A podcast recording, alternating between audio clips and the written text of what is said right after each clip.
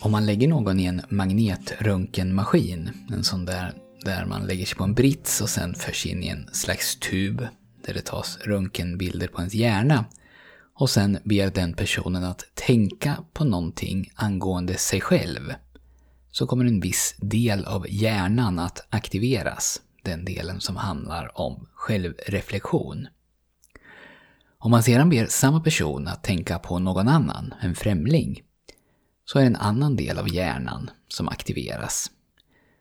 Så här långt inga konstigheter. När du tänker på dig själv så aktiveras den del av hjärnan som handlar om dig och när du tänker på någon annan så aktiveras en helt annan del. Det intressanta sker när man ber personen att tänka på sitt framtida jag. Tänk på dig själv om tio år till, till exempel. Tänk på vem du är och vad du gör om tio år. På vissa personer så aktiveras nu samma del som aktiveras när man ombeds att tänka på sig själv i nutid. Men på andra så händer ingenting i den delen. Däremot aktiveras samma del av hjärnan som aktiveras när man tänker på en främling.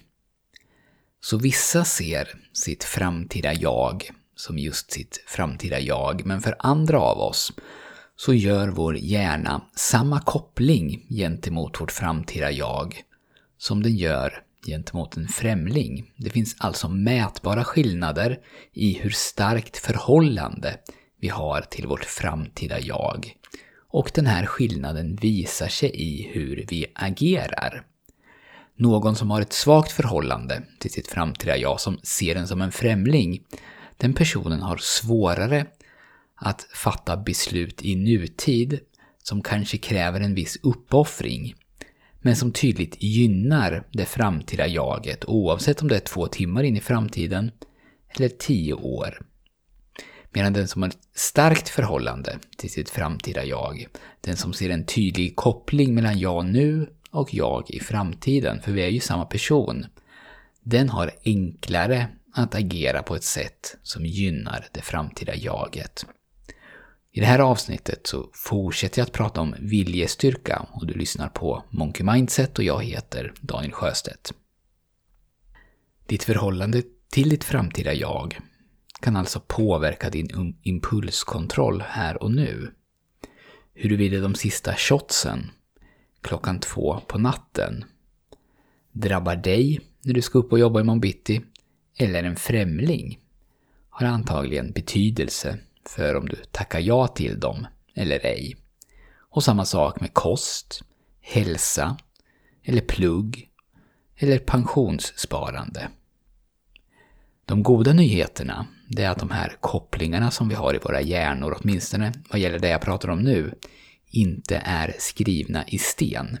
Vi kan stärka bandet till vårt framtida jag och därigenom börja agera på ett sätt som är mer gynnsamt för oss långsiktigt. Och vad jag pratar om nu, det är ju egentligen kort och gott att vi kan lära oss att bli bättre på att motstå impulsen. Att gå för de kortsiktiga belöningarna, de som inte är bra för oss på sikt. Eller att agera på så sätt att vi tjänar på det i framtiden. Trots att det är jobbigt nu. Vår viljestyrka, helt enkelt. Så förlåt att jag tjatar här, men genom att stärka förhållandet till vårt framtida jag så får vi bättre viljestyrka. På sätt och vis.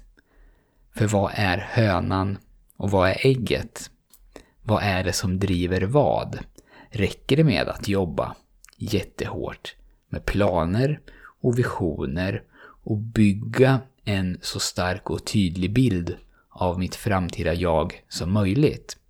Eller är det mina handlingar i nuet som skapar min identitet och när den identiteten är tillräckligt stark så bär jag med mig den när jag tänker på mitt framtida jag. Det finns nog inte något tydligt svar på frågan. Dels beror den väl på vem vi är och antingen så är svaret lite av varje. Våra handlingar bygger vår identitet och vår identitet driver våra handlingar. Så det blir som en cirkel.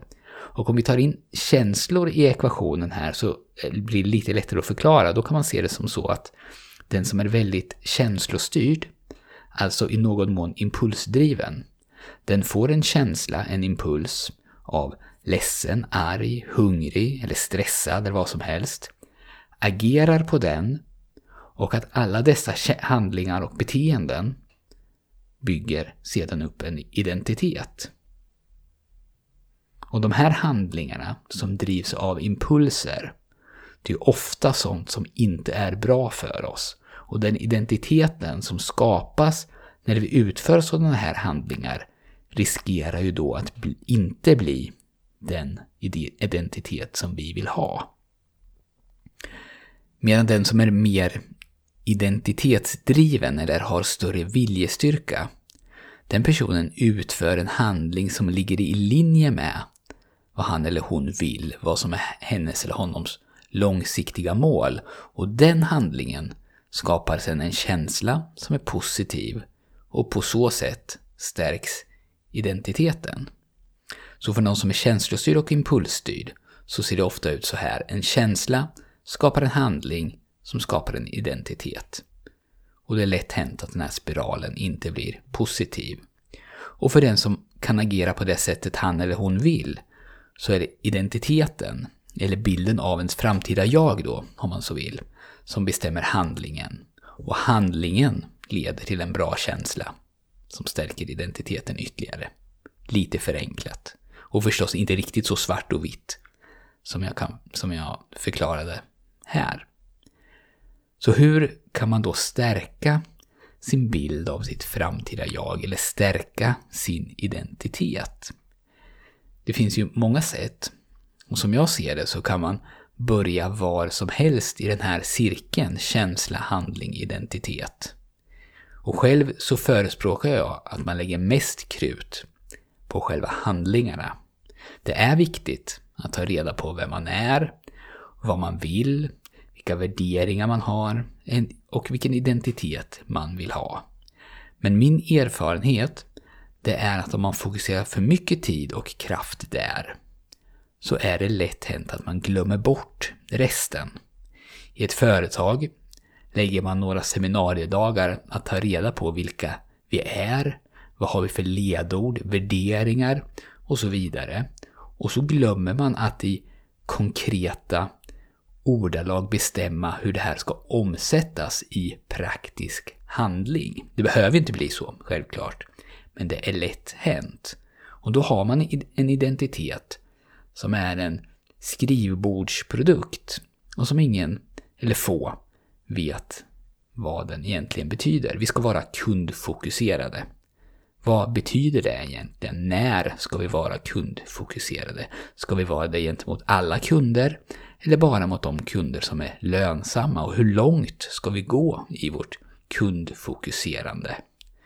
Om man istället fokuserar på handlingar, väldefinierade och konkreta handlingar och riktlinjer som är tydliga och lätta att förstå, som man försöker implementera, föra in i sitt företag eller i sitt liv, så kommer de här handlingarna, när du utför dem varje dag, varje vecka, varje år, att automatiskt skapa din identitet.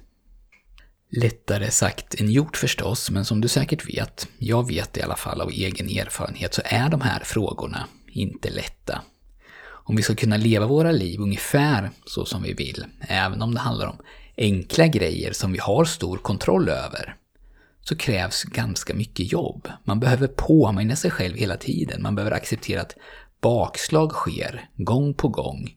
Och man behöver nog också förstå att man aldrig kommer att nå ända fram. Oavsett hur bra det går och oavsett hur långt man når så kommer nog ingen av oss att en dag nå en punkt där vi känner att vi är klara med oss själva eller att våra liv är perfekta i alla avseenden. Det blir inga konkreta verktyg idag utan det blev mer av ett reflekterande avsnitt men jag hoppas att du har fått med dig några nya tankar och att det finns någonting som du kan ta med dig. Till sist någonting helt annat. Patrik och jag, vi har satt ihop våra kurser, Monkey Mindset Plus och Vanor som sätter sig, till ett mentalt träningspaket som du från och med nu kan köpa med din friskvårdspeng om du har en sån på jobbet. Vi är kopplade till ActiWay, så om du är ansluten dit så kan du hitta oss där. activeway.se och annars så kan du gå till vår hemsida monkeymindset.se och klicka på kurser. Nästa vecka så är det premiär för Patriks nya podd 1% bättre.